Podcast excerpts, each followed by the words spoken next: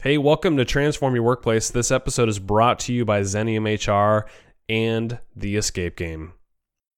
In this episode, I'm having a conversation with Megan Gearhart. She's the author of Gentelligence, the revolutionary approach to leading an intergenerational workforce. So we talk about how there's 4 generations at work right now. And instead of working against each other, we talk about how these employees can bring their varied skills and experiences to come together as a team to have a lot of success.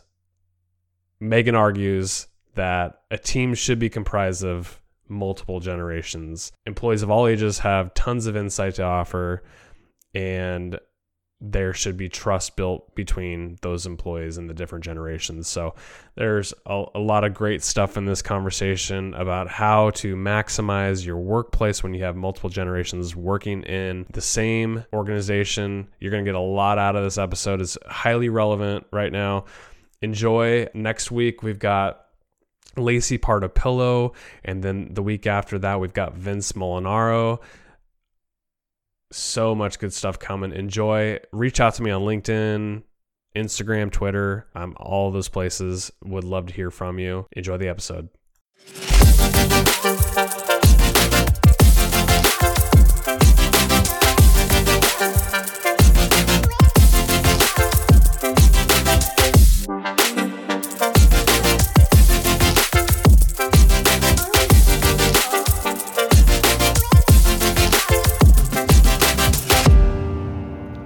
Megan, it is a pleasure to have you on the podcast. Thanks for coming on. Thanks for having me. I appreciate it. You wrote a book called Gentelligence, the revolutionary approach to leading an intergenerational workforce. So the first question I wanted to ask you was, what is Gentelligence? So maybe define that for us. And why did you write the book? Well, Gentelligence is a term I came up with a few years ago, and it's really about narrating these conversations about generational differences in the workplace in a smarter way. So I define it as looking at intergenerational learning and cooperation in our workplaces as an opportunity rather than framing this dynamic as a threat, which is unfortunately the way that it really has been looked at, particularly the last 10 or 15 years with our millennials moving into the workplace. So it's all about reframing and thinking about what the potential can be and intergenerational power, intergenerational innovation, intergenerational learning, rather than focusing on things like generational shaming and bias. Yeah. All of those things that we know happen. So that's the definition of it. And why I wrote the book, I think I've thought a lot about this. So I did a TEDx back in 2017 where I shared the story of where Gentelligence was built. And I won't reiterate the whole thing here, but I think it really came from my experience in the workplace where it was very natural to me. I'm a university professor. That's my day job. And so, my world is all about learning from people who are both older and younger than me. So I became a university professor when I had just turned 26. So relatively young. I had a ton to learn. I needed a lot of advice and guidance and mentorship. But it also was very natural for me to ask my students often, first millennials and now Gen Z, their perspective on how they would do things. And so kind of reaching across the generational gaps in both directions has always been the way that I have worked. And when I started doing talks to different companies on generational differences in the workplace, I realized that it wasn't necessarily as clear to other people that there's a lot of potential for learning in framing generational dynamics in that more constructive way. Yeah, I think what's interesting what you just said was cooperation between the generations. What I think most people miss when they talk about the generations at work is just they define it, they stereotype them, put them in these giant groups, but they don't really take it a step further and say, well, this is an opportunity. We can get these generations to work together because they're all good at something a little different. And there's just so much knowledge to be gained. So, is that kind of the reason why you wrote the book in the first place, as far as just outlining ways that these generations, they all have something to give, and there's a way for them to work together and, produce and do all the things that generations working together in cooperation could do? Well, I think what was fascinating to me was that we know from, you know, best practices in diversity and inclusion, cross-cultural management, I mean, HR professionals, people who study organizational behavior, we know a lot about the right ways to do this, to effectively manage diversity. And for some reason, none of that is being applied to generational or age differences, like continuing the whole, you know, time we were writing the book, just absolutely fascinated on how there was this disconnect between how we effectively manage and leverage differences and the fact that those strategies and tools were not being applied to generational differences or age differences. And we talk about both in the book. We know that there's all of this latent potential. As you said, diversity of thought and perspective is linked to someone's life experience. So in terms of generational differences, growing up in a different time in history means you experience different things. You had a different way of growing up, different norms, different views on work, different kinds of knowledge now, right? That we have, you know, as you said, every generation has similarities with other generations, but also has really great, important differences that make a lot of sense. So we're leaving all of that on the table when we sort of opt for this, I call it the us versus them mentality, where somehow we're engaged in this fierce, intense battle. And if I win something, then you lose something. And so you can't have my ideas or my insight. It's really unproductive. And it's so counter to what we already know works with other kinds of diversity. And somehow this was a missed, you know, we missed the memo that we could apply these same things to generational differences. So that's the gap that we're trying to close with this work. Yeah, throughout their book, you mentioned the word generational war. And it's funny, because I've never heard anybody use it that way. But when I was also noticing that you'd wrote an editorial that says, we blew it with millennials. I'm a millennial myself, and I know what was happening. It was other generations, like millennials are high maintenance. They need feedback all the time. Like all these little, like, just digs at a generation. And I want to know why you say we blew it with millennials. I think I know the reason, but I'm just curious what that article said. Well, I think we would see generational tension goes back a really long time. I collect these magazine and book covers that have sort of laid out that tension for as long as we can remember, and then from beyond then. But the millennials really brought it to this fever pitch. And there's a lot of reasons for that. One, the sheer size of the millennial generation. So I'm a Gen Xer. We're kind of what we call a sandwich generation between baby boomers and millennials. So we weren't too much of a force, maybe a mild annoyance, but not a force. Whereas millennials, just size-wise, quite a force. And then very different. And there's a lot of reasons for that. The biggest one, I believe, is the parenting philosophies that many millennials, and I don't say all millennials because that's where stereotypes come from, but that were very frequent in the millennial generation, which actually were developed by the baby boomers. The youngest baby boomers are the parents of our oldest millennials. And, you know, these are people who were very driven. They wanted the best for their kids. They worked really hard to create opportunities for their children that maybe their parents weren't able to provide for them. So it all came from this really good place.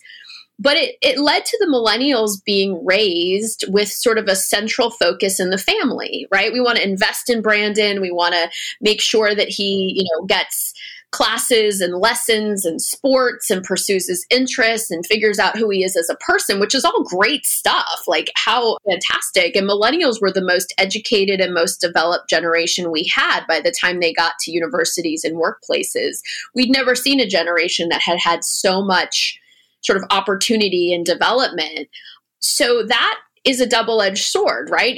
It's great in that millennials were ready for opportunities and things that other generations were not at a young age, but they also expected to have more of a voice and a say-so because they had often had that voice in their families growing up. So it was a very big 180 from the children should be seen and not heard. And when they showed up in my classroom and, you know, later somebody else's boardroom and wanted to have an opinion or wanted to be giving something a bit more important to do, it was seen as very entitled. Like, who do you think you are, kid? Like, you just got here. Like, sit down and put your head down. Like, we all had to. Entitlement, right? And I make the argument that if you look at it from one direction, it looks like entitlement. But if you look at it from another direction, we call this adjusting the lens in the book, it's actually quite proactive, right? They're going after what they believe is important. They've been brought up to do that. So why we were all so surprised that they continue to do it at work, I'm not sure. But that's really where I think, you know, we sort of got this pushback of, I get this question a lot, like, can you fix them? Like, could you give them the memo that they can't do this? And that's not the right way to look at it. The right way to look at it is, well, that's interesting. Why is that happening? Is it coming from a place that I understand? We have a lot of shared values across generations we need to acknowledge. And so if what they want is to build respect and have impact, well, I want that too. I just don't show it the same way that potentially a millennial or Gen Zer would. So, right, you know, kind of taking a step back and trying to build understanding instead of sort of this idea that we're in some sort of fierce my way or the highway kind of mindset that is not going to work. I think I read this right. There's 4 generations at work right now. So we got the boomers, Xers, millennials, and Gen Z now. And I'm curious because, like, with what you just said, there's so much to learn about each of the generations. There's a different lens that we need to look through. Are there any employers that you can think of that are doing a really good job of bringing those 4 generations together? Because I think you'd even wrote at one point, you're talking about age 17 all the way up to age 70 or something like that. So there's a huge age difference between the youngest generation and the oldest, and they're all in the same workforce. So, I mean, employers probably have to do a really good job of making sure that these generations understand each other and can work together. So I don't know if you've seen anything, but I'm curious what you've seen. We went digging. You know, it was really important for this book that we take not just, you know, academic research or even HR best practices, but interviews and case studies. And we're trying to start a movement here with Gentelligence. And so we wanted to go out and say, like, who's doing this well? You know, who gets this? Who understands the unique value that each generational identity could potentially bring if it was managed well. So we did find some examples, like, you know, these pockets of best practices. You know, one of the ones that stuck out to me, and I had to really go digging on this, to be honest, is I looked at best companies to work for. They have these lists, or they used to have them for every generation. So they had for baby boomers, for Xers, for millennials and Gen Z. The only company, and I could be fact checked on this to see if it's right, but in our research at the time that we looked, Workday was the only company that had appeared on all of those lists. So that caught our attention. We thought that was really interesting. Like, what are they doing so that all generations feel like that's the best place to work? And a lot of that is about hearing their needs and getting their input. And so we interviewed some people there about, you know, they have some formal programs, and often this is things like employee resource groups. We see, you know, some organizations we talked to had things like both mentorship and what is often called reverse mentorship. Yeah, that's a good one. And we make a plea in the book, and I have to give a hat tip to our editor. So we had started, you know, talking about it as reverse mentorship. And in her note, she said, that doesn't seem like a very Gentelligent term. And I thought, oh my gosh, she's right. What a great call out. So we changed the book and actually are suggesting or advocating that it be called mutual mentoring, right? If we call it reverse, then the idea that you could teach something to me is somehow backward, when that's exactly what we're trying to suggest with Gentelligence. So I think it's really interesting to find the different pockets of that. So I think places where they're aware that there's different kinds of knowledge and expertise, and they want to tap into that. So we saw different organizations. One that we highlighted in the book was an organization called Papa, which was just in the news just this last week. But it's a great organization that even the business model is Gentelligent. It's about pairing young people, mostly college students, with senior citizens for companionship. Oh, I love that. Like, just sort of a, hey, there's great things to learn on both sides. What would happen if we paired them together? And now it's this highly successful, you know, healthcare company. And so I think we found some formal programs within companies that we thought were Gentelligent. We found some business models that spoke to the power of Gentelligence, and we crammed every story and example we could into the book. Hey, it's Brandon. I'm going to take a quick pause to tell you about an amazing experience that I just had recently with The Escape Game. I played a remote adventure with The Escape Game with some team members at Zenium, and what we did is we logged into Zoom and met our host for The Escape Game and our game guide who's in the escape room at the time. And we've done in-person escape rooms before, and we always had a blast. I was skeptical that virtual would be as great, but it was so much fun. We had a blast. And to top it off, we escaped with 8 minutes to go. So we just had so much fun. The communication, the team building, and the teamwork was fantastic. I highly recommend it if you're looking for a fun team building experience virtually. The Escape Game is the top escape room company in the United States with 20 locations. And like I said, you can play virtually now. So if you can't find one of those locations in person, play virtually. It's just as fun. You could play anywhere over the world over Zoom. It's perfect for virtual team building. How it works, you log into Zoom, you're met by your host who gives you clues and instructions, and your game guide is your eyes and ears in the escape room. You can point out what to grab, where to look, and the game guide will do all of that. They're basically your eyes, ears, hands, and feet, as if you were in the room yourself. So you work together to decipher puzzles, and you just try to escape with 60 minutes. And like I said, my team, we got out with 8 minutes to remain. So we accomplished it.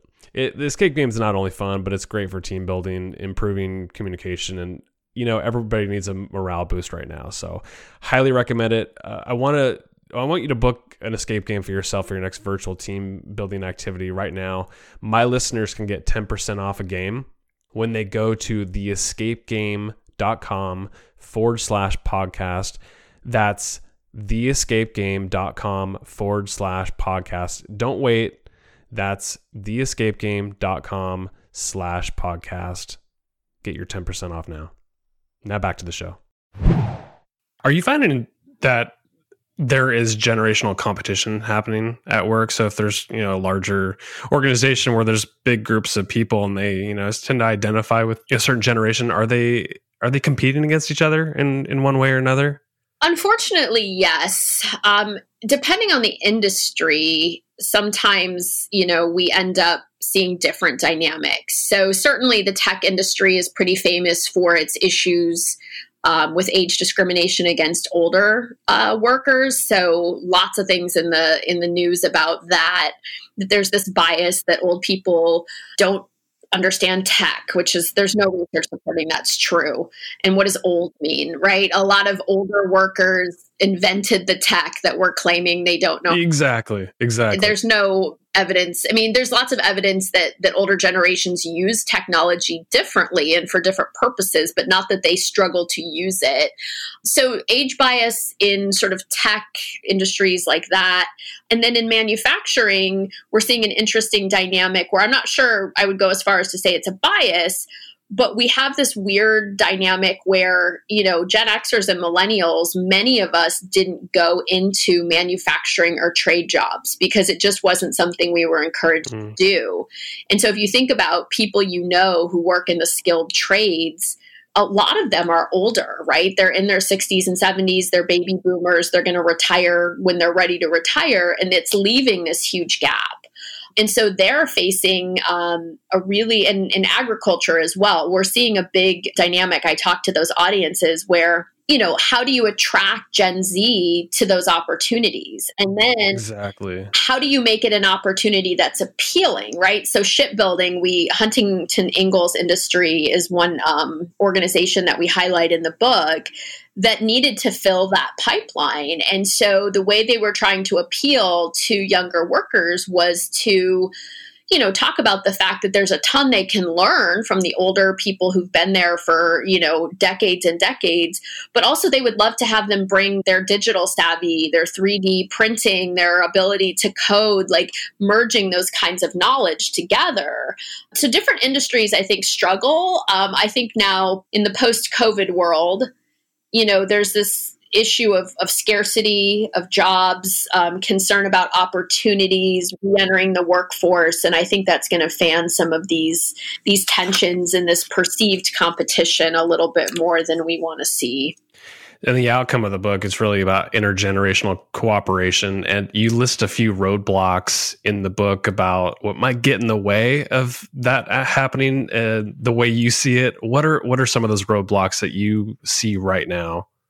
Right. So we talked about 4 different roadblocks. I'll highlight a couple of them. As you mentioned earlier, generational shaming is a big one. Like, all you have to do is scroll your news feed, right? Like, the clickbait headlines are just horrifying. No, it's terrible. Well, and I get it. When I write for some news outlets, and I'm always like, little known fact, news outlets name the pieces rather than the people who write them. And so I'm always sort of surprised. Do they ever change the subject or the title too? Like, if you write a piece and they're like, well, we want to make it more clickbaity, so we're going to change the title. I'll come up with something I think is really clever. And normally, like, if I'm working on it with my editor, like, they'll take the title off. Oh. And I don't know if that's the case for all outlets, but they want something that's going to be a hook, right? And yeah, so makes sense. Most of the time, I've been pretty lucky. 1 or 2, I've been like, oh, I don't know that that's Gentelligent. I'm not sure how I feel. But, you know, I think generational shaming, and particularly the millennials, as we talked about earlier, got the brunt of that. And now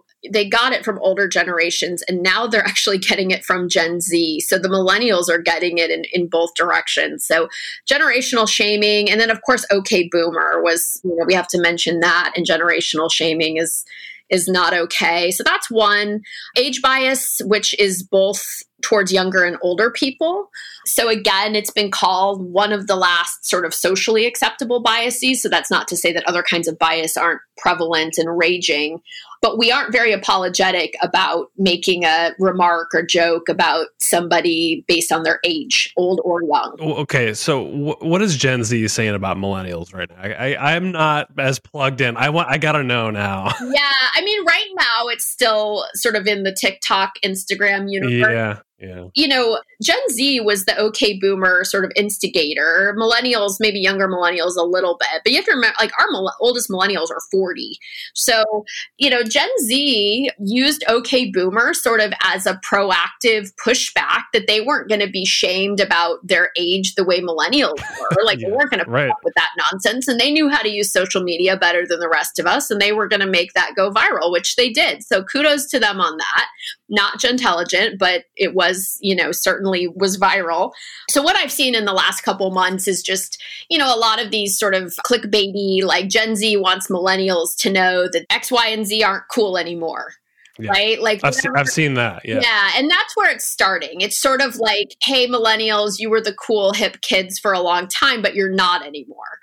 And so I feel like millennials just got done sort of exerting their rightful place in organizations, not as the youngest people on the totem pole. And now Gen Zs are sort of pushing back and not wanting to be painted with that same brush. Mm-hmm. So I haven't seen it too much in the workplace, Brandon. Good. Okay. I've seen it most in social media so far. So hopefully that's where it will stay. Yeah. So shame is one of the roadblocks. What was another one? So generational shaming, age bias, both, again, and it's towards older as well as younger. So there's no federal legislation protecting younger workers under age 40 from discrimination. There's some state legislation.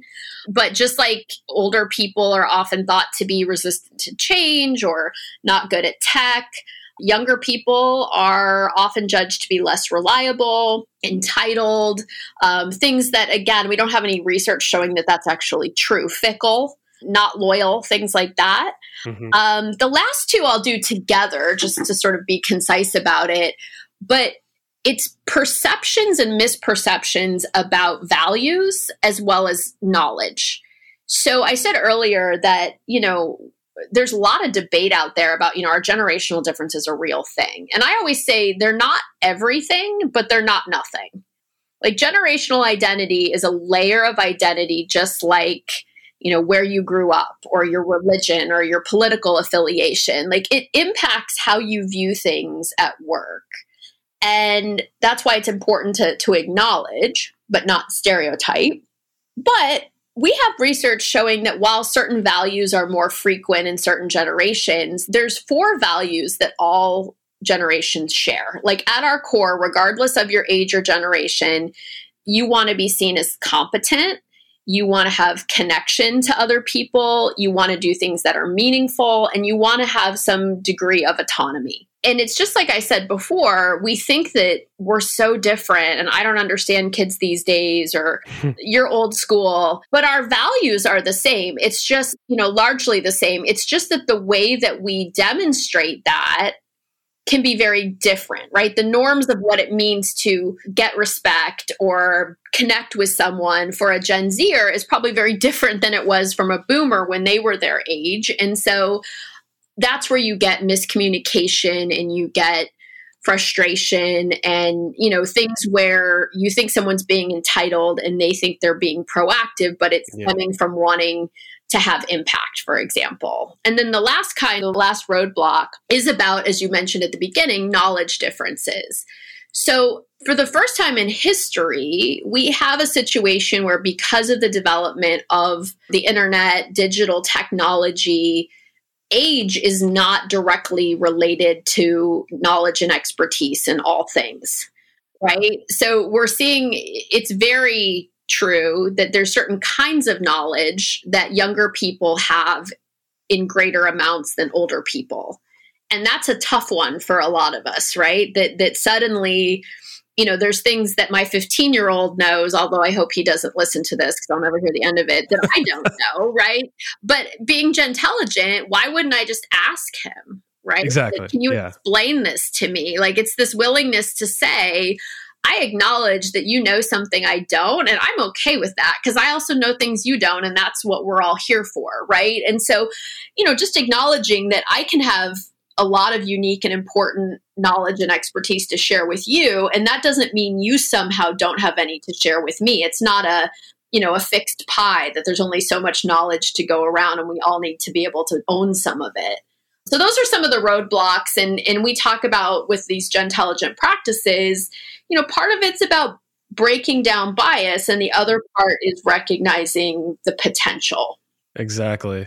Well, one of the principles for breaking the roadblocks down was strengthening trust. And I love this because I think it's a fantastic way to get people working together if you can gain trust with one another. It doesn't happen overnight. So I'm curious if there are ways in which you could help these generations build trust across the generations. You talked about the mutual mentorship already, but is there other things that teams are doing to break these barriers down and strengthen trust? We hear a lot these days about the importance of psychological safety, and Amy Edmondson's great work on that. And I think that's what this particular, so we have these 4 practices of Gentelligence, and strengthen trust means it's not a natural dynamic. The natural dynamic in a diverse workforce, particularly an age-diverse workforce, and research supports this, we found some great studies on this, is that left to its own devices, age diversity, generational diversity is going to be a mess. You know, there's all of these reasons why we're not going to see things the same way and all these potential areas for misunderstanding.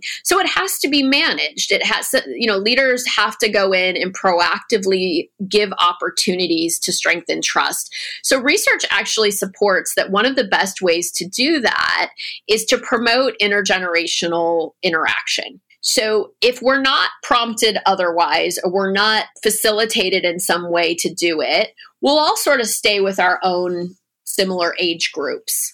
And so strengthening trust in part is creating opportunities for people to work across generations, to find those places where you know some things I don't know that are really useful and helpful.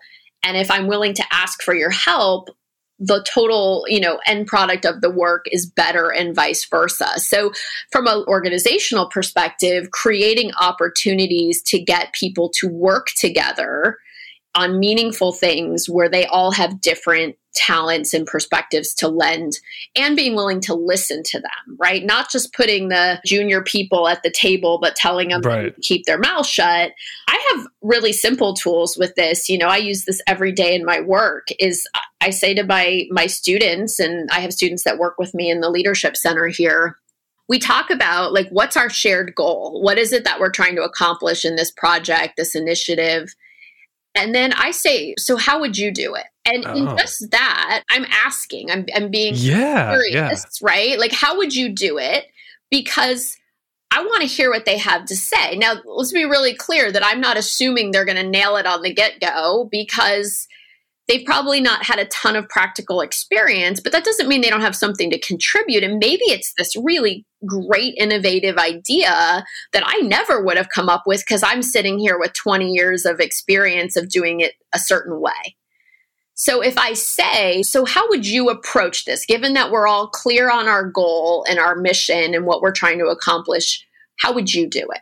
And they'll share all these ideas. Some of them are crazy. Some of them are brilliant. Some of them are, really insightful. And then by, making sure that I then listen and ask them questions. I was going to say, I think it just aligns them to whatever goals of the team is. So if you're asking that question, it's so simple, but it gives them a voice. And then obviously, if you're asking the question, you're probably listening. And then it starts a conversation. And I think that aligns teams really well. So I love that. Yeah, it does. And then by me asking, they think, oh, I'm respected. My opinion is worthwhile. She actually thinks I might have something to add. So then when I say, okay, I love that. I love this idea. Let me give you some feedback or some things to think about. Here's some practical things I'm concerned about, or here's why the organization might have trouble with that idea. How could we overcome that? So now here I am stepping in with my expertise or my experience to help shape that idea, to make that idea more practical, not shut that idea down. And they're listening more than they would otherwise because I already listened to them. I believe they have value, so now they want to hear what I think. And then together we end up with something much better. So that's practically, we try to put as many practical tools in the book as we can, how trust occurs and how we strengthen that. How would you structure a team using this Gentelligent idea? So I don't know if there's you're forming a team and you're okay, I need people across different generations, and this is how it's going to be most effective. How would you go about structuring a team so it's Gentelligent? I think it's the same way we would want to do it with any kind of diversity, right? Is we think, who do we want at the table? Or who needs to be at the table? Or who might potentially be able to add a perspective here that we might not otherwise get? And thinking about, so the example I think you referenced earlier is often we think I feel we have diversity, but is age diversity or generational diversity represented? Right. And you might not think, well, what do I want a 25-year-old, or why would we want a 68-year-old here to talk about the changes we're going to make in 5 or 10 years? Well, both of them need to be at the table and everybody in between, because what perspective are you missing or are you not getting by not having them there, right? And again, That's when you build a team, you always want to think, what's the unique perspective or expertise that we want to make sure we don't miss? And we just have to expand that consideration to include age and to include generations, and not be assuming, right? The first Gentelligent practice is resist assumptions, that they don't need to be there because they're too old or they're too young or they wouldn't have a perspective. We don't know till we get them at the table. How do you recommend employers use this idea of Gentelligence as a strategy in their organization? Is there something to do? I'm just curious how, if somebody reads your book, they're like, okay, yeah, I get this, but how do you implement it? Yeah, I think that was always in our head as we were writing the book. So I'll give you the sort of what could we do right now, and then what we're working on our end to continue to hopefully move the movement forward. So we structure this around certain practices, and I think part of it is a baseline understanding of where you're at right now. So we knew there were organizations that had done a great job combating age and generational bias, but maybe that's as far as they had taken it. So for them, the practices of, strengthening trust and expanding the pie, we put some tools in there, really practical ones. We created a toolkit around the idea of how do you find those opportunities for collaboration and learning that maybe you hadn't thought about. But then there's going to be organizations that are just in that sort of generational locking horns battlefield stage where they've got some work to do around breaking down biases and stereotypes. And those require different tools. I mean, some of it's training around implicit bias having to do with age. Some of it might just be more, pulling out the elephant in the room. I have a training exercise that I offer through my mailing list as a download that are just scenario conversations. Like, here's a workplace situation you'd run into any day of the week. Let's hear from every age group and generation about how they view that situation. How would they react? Why would they react that way? So it's a lot of awareness. It's starting conversations. It's looking for opportunities. It's really trying to just shift your lens is the thing that is, I think, the first critical step, that you might be leaving this gigantic amount of potential on the table by not finding ways to kind of combine these different generational identities and ways of thinking. And that's what we need. We need all hands on deck moving forward. We absolutely need all of that sort of collective genius at play for the future of work. On a practical note, we've gotten such a great response, early response to the book and the work and the talks that we've done. So we're currently developing a Gentelligence measure. So I've gotten a lot of requests for that. So we're doing construct validity work on that as we speak to make sure it, holds water. We got to make sure we do the analytics on that. And then I'm excited about a partnership my co-authors and I are developing with some other people that are really passionate and have experience in intergenerational learning and in the change space. We're creating a Gentelligence Lab. That's what the name of it is, which is going to be sort of a coming together of experts that can take organizations from just introducing them to the idea of Gentelligence to what's the day-to-day training look like within your organizations to actually execute on these ideas. So, we're getting down to the practical workbooks and tools and steps and training to take this from a concept to a day-to-day actually learning and development piece. So I'm really excited that it's catching on, and hopefully within the next couple months, we'll be rolling out some of those things. Megan Gearhart, thank you so much for coming on the podcast. Where can people find you or connect with you? And I think you even said you had a TEDx talk too, so maybe point people to that. Yeah, absolutely. So you can find me on my own website, which is ProfGerhart.com. And that's also my handle on Instagram. It's also my handle on Twitter.